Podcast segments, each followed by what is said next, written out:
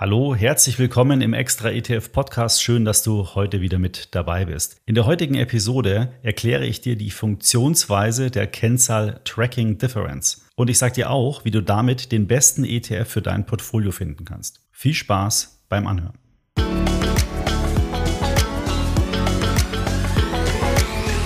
Starten wir doch gleich mal in das Thema und schauen uns aber zuerst mal an, was die Tracking-Differenz eigentlich ist. Und das deutsche Wort dafür ist Abbildungsdifferenz. Und diese Kennzahl stellt dar, wie gut sich dein ETF im Vergleich zu seinem Index geschlagen hat. Jetzt könntest du vielleicht sagen, das ist erstmal egal, weil es geht ja darum, wie viel Rendite der ETF insgesamt für dich erwirtschaftet hat. Aber man muss auch sagen, der Sinn eines ETFs ist ja, den Index den er abbildet, eben möglichst exakt abzubilden. Und deswegen muss man eben das anschauen, wenn man wissen will, ob der ETF, in dem man investiert ist, ob der auch wirklich gut ist, also von der Qualität her gut ist. Und wann ist ein ETF qualitativ hochwertig? Wenn er eben die Index-Performance sehr exakt liefert oder besser sogar noch übertrifft. Das bedeutet, die Kennzahl Tracking Difference ermöglicht es dir, einen ETF qualitativ zu beurteilen.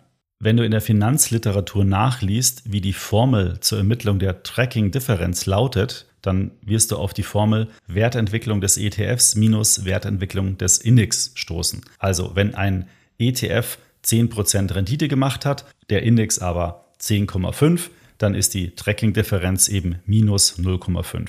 Und diese Zahl, also minus 0,5, gibt dir dann auch Auskunft darüber, was der ETF kostet, weil normalerweise würdest du ja als ETF-Anbieter folgende Rendite erwarten. Naja, Indexentwicklung minus Kosten des ETFs muss dann eigentlich die Wertentwicklung des ETFs sein. Jetzt kennst du vielleicht ja auch noch die Gesamtkostenquote bei ETFs, die TR, die wird ja auch überall auf den ganzen Webseiten angegeben. Aber diese TR sind halt nur die Kosten, die sozusagen aus dem Fondsvermögen entnommen werden.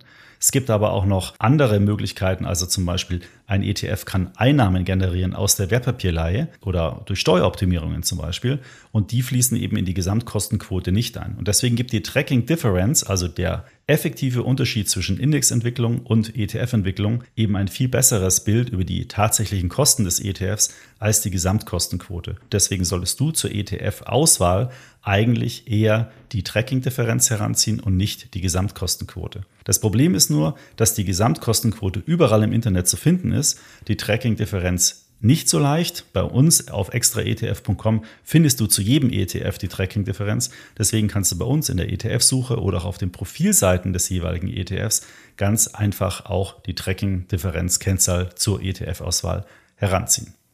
Auf extraetf.com gibt es auch noch eine weitere Besonderheit zur Ermittlung der Tracking-Differenz. Und das ist wichtig zu verstehen. Wir rechnen die Tracking-Differenz nämlich anders aus. Und zwar bei uns lautet die Formel Wertentwicklung Index minus Wertentwicklung ETF. Das hat den Vorteil für dich, dass dann die Tracking-Differenz viel besser im Vergleich zur Gesamtkostenquote, also zu dieser TR gesetzt werden kann. Schauen wir uns doch mal an, was das dann konkret für einen ETF, nehmen wir mal den iShares Core MSCI World ETF bedeutet. Dieser ETF, der hat eine Gesamtkostenquote von 0,2 Prozent pro Jahr. Nun stellt sich jetzt die Frage, wie groß die tatsächliche Abweichung des ETFs zu seinem Vergleichsindex, dem MSCI World Index war. Und diese Abweichung wird eben durch die Tracking-Differenz ausgedrückt. Und auf extraetf.com haben wir ja diese Informationen und ich habe hier mal nachgeschaut. Für die letzten drei Jahre im Schnitt lag eben die Tracking Difference bei dem iShares Core MSCI World ETF nur bei 0,05 Prozent. Das bedeutet jetzt, der ETF hat sich zwar damit durchschnittlich um 0,05 Prozent schlechter entwickelt als der Index, aber das ist ja sehr gut eigentlich, denn die laufenden Gesamtkosten liegen ja bei dem ETF bei 0,2 Prozent. Das heißt, der ETF hat sich eigentlich besser entwickelt, beziehungsweise einen Teil seiner Kosten über zusätzliche Erträge für seine Anleger generiert. Also insgesamt hat der ETF dich pro Jahr nur 0,05 Prozent gekostet und nicht Indexrendite minus 0,2 Prozent. Okay, jetzt können wir uns zu Recht gemeinschaftlich fragen, wie kann denn überhaupt ein ETF trotz einer Kostenbelastung seinen Index schlagen? Also was für Möglichkeiten hat denn eigentlich der ETF-Anbieter, diese Abbildungsgenauigkeit seines ETFs zu verbessern? Und da gibt es eine ganze Reihe. Ich pick jetzt hier nur mal die wichtigsten raus. Da sind zum einen mal Steuern. Also In einem Index wird ein bestimmter Steuersatz angenommen. Wenn es jetzt der ETF-Anbieter schafft, einen anderen Steuersatz, einen niedrigeren Steuersatz nur zu bezahlen, dann bleibt automatisch mehr Geld im ETF verfügbar und das führt dann zu einer Outperformance gegenüber dem Index. Der ETF-Anbieter kann unter Umständen aber auch Aktien oder Anleihen, die sich im ETF befinden, verleihen und erhält damit eine Leihegebühr. Und diese Leihegebühr erhöht natürlich die Einnahmen in dem ETF. Und wenn der ETF mehr Geld zur Verfügung hat, auch dann wird er den Index leichter schlagen.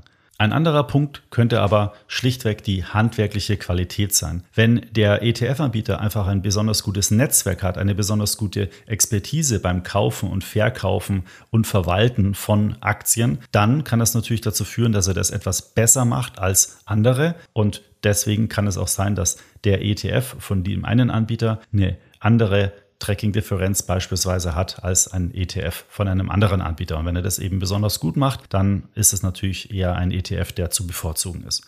Und dann kann natürlich auch noch eine andere Gebührenstruktur vorherrschen. Es kann einfach sein, dass zum Beispiel ein Anbieter wie BlackRock andere Kosten beim Handel von Wertpapieren beispielsweise hat als ein Anbieter, was weiß ich, ein kleinerer ETF-Anbieter. Und das sind alles Möglichkeiten, die eben bestimmte Einnahmen steigern können oder Kosten senken können in dem ETF. Und das führt dann letztendlich dazu, dass sich der ETF besser entwickeln kann als der Vergleichsindex. So, nochmal kurz zusammengefasst. Wie kann man jetzt die Tracking-Differenz einordnen? Also wenn ein ETF eine negative Tracking-Differenz hat, dann bedeutet das, dass der ETF sich trotz laufender Kosten besser entwickelt hat als der abzubildende Index. Und das wäre dann sozusagen das Traum-Szenario. Das heißt, man hat mehr Geld verdient, als der Index eigentlich sich entwickelt hat. Das sind ETFs, die natürlich zu bevorzugen sind.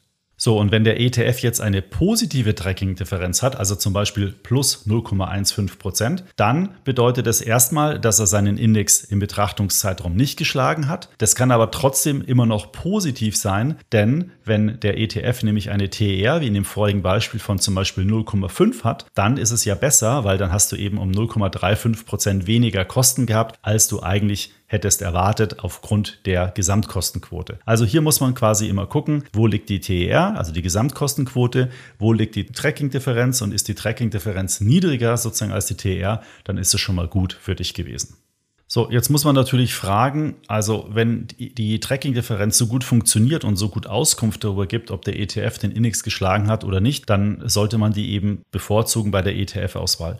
Und da würde ich sagen, grundsätzlich ja, aber du musst aufpassen, dass du eben nicht nur die Tracking-Differenz von zum Beispiel einem Jahr anschaust, sondern am besten schaust du dir die durchschnittliche Tracking-Differenz der vergangenen fünf, zehn Jahre, je nachdem wie lang es den ETF schon gibt, an, weil die gibt dann eigentlich ein viel besseres Bild, ob der ETF-Anbieter oder oder der ETF dann äh, durchschnittlich über mehrere Jahre sozusagen eine positive oder negative Tracking-Differenz äh, geliefert hat. Denn die Tracking-Differenz an sich kann relativ stark schwanken. Wir haben da bei uns auf der Webseite einen Artikel dazu geschrieben. Den Link findest du in den Show Notes und da ist ein Beispiel drin. Da schwankt die Tracking-Differenz vom iShares Eurostock 600 ETF von plus 0,19 bis minus 0,82. Also mal ist er besser, mal ist er schlechter, der Index. Deswegen muss man da einfach immer genau gucken und vor allen Dingen langfristige Durchschnitte auch betrachten.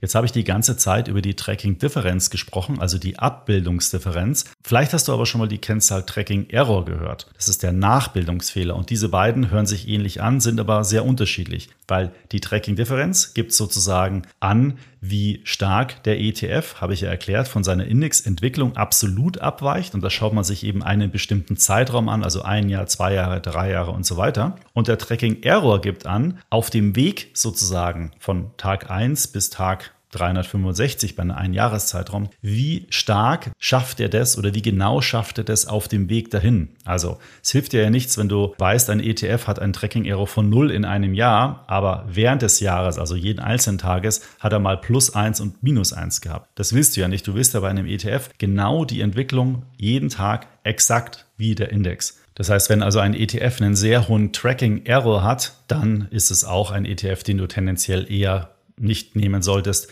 weil der einfach sehr ungenau ist. Auf der anderen Seite kann man sagen, wenn du den ETF eh nicht handeln willst oder Buy and Hold langfristig halten willst, dann ist natürlich der Tracking Error nicht so relevant, weil dir kann es eigentlich auch egal sein, was jeden Tag passiert, weil du hältst ein E im Portfolio und willst ihn gar nicht verkaufen. Aber trotzdem solltest du die Unterschiede eben zwischen Tracking Differenz und Tracking Error kennen und auch verstehen. Was auch ganz spannend ist, wenn man sich die Unterschiede der Tracking-Differenz bei der Art der Indexabbildung anschaut, weil der allgemeine Volksmund geht ja dahin, dass man sagt, man kauft lieber physisch replizierende ETFs.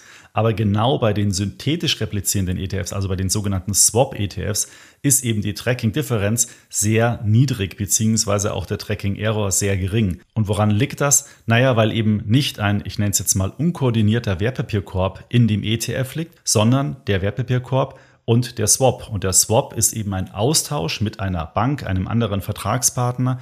Und da wird vereinbart, dass exakt die Rendite geliefert wird. Und nachdem so ein Swap oder die Differenz eines Swaps jeden Tag ausgeglichen wird, ist eben ein Swap-ETF tendenziell eher genauer und akkurater und hat bessere Kennzahlen als ein physisch replizierender ETFs. Also deswegen gibt es auch ganz viele Gelder, die in synthetisch replizierenden ETFs, also in Swap-ETFs investiert sind, weil eben die auch bestimmte Vorteile haben, auch gerade Steuervorteile. Also wenn man sich ETFs auf den S&P 500, also auf den amerikanischen Aktienmarkt anschaut, die haben alle eine tendenziell bessere Wertentwicklung gegenüber einem physisch replizierenden ETF. Unter anderem liegt es eben daran, weil hier bestimmte Steuererstattungen generiert werden können durch eine Steueroptimierung und das führt dann eben zu einem Zusatzertrag in dem ETF und somit zu einer besseren Tracking-Differenz und einer eben leichten Outperformance.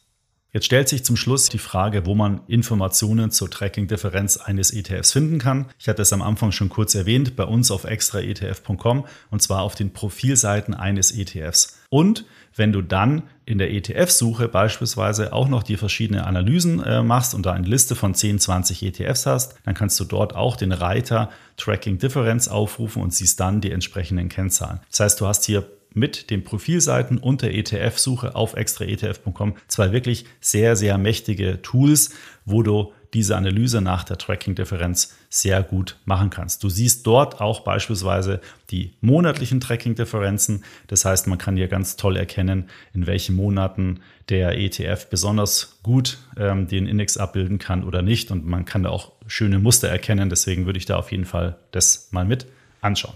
So, das war's im Prinzip schon mit der heutigen Folge. Schau dir das Thema Tracking-Differenz bitte nochmal in Ruhe an. In den Shownotes findest du einen Link zu einem Artikel, wo das alles nochmal ordentlich aufbereitet ist mit ein paar Beispielen, mit Tabellen. Da kannst du in Ruhe das alles nochmal nachlesen. Ist eine wichtige Kennzahl. Ich glaube, man sollte kennen, wie die funktioniert.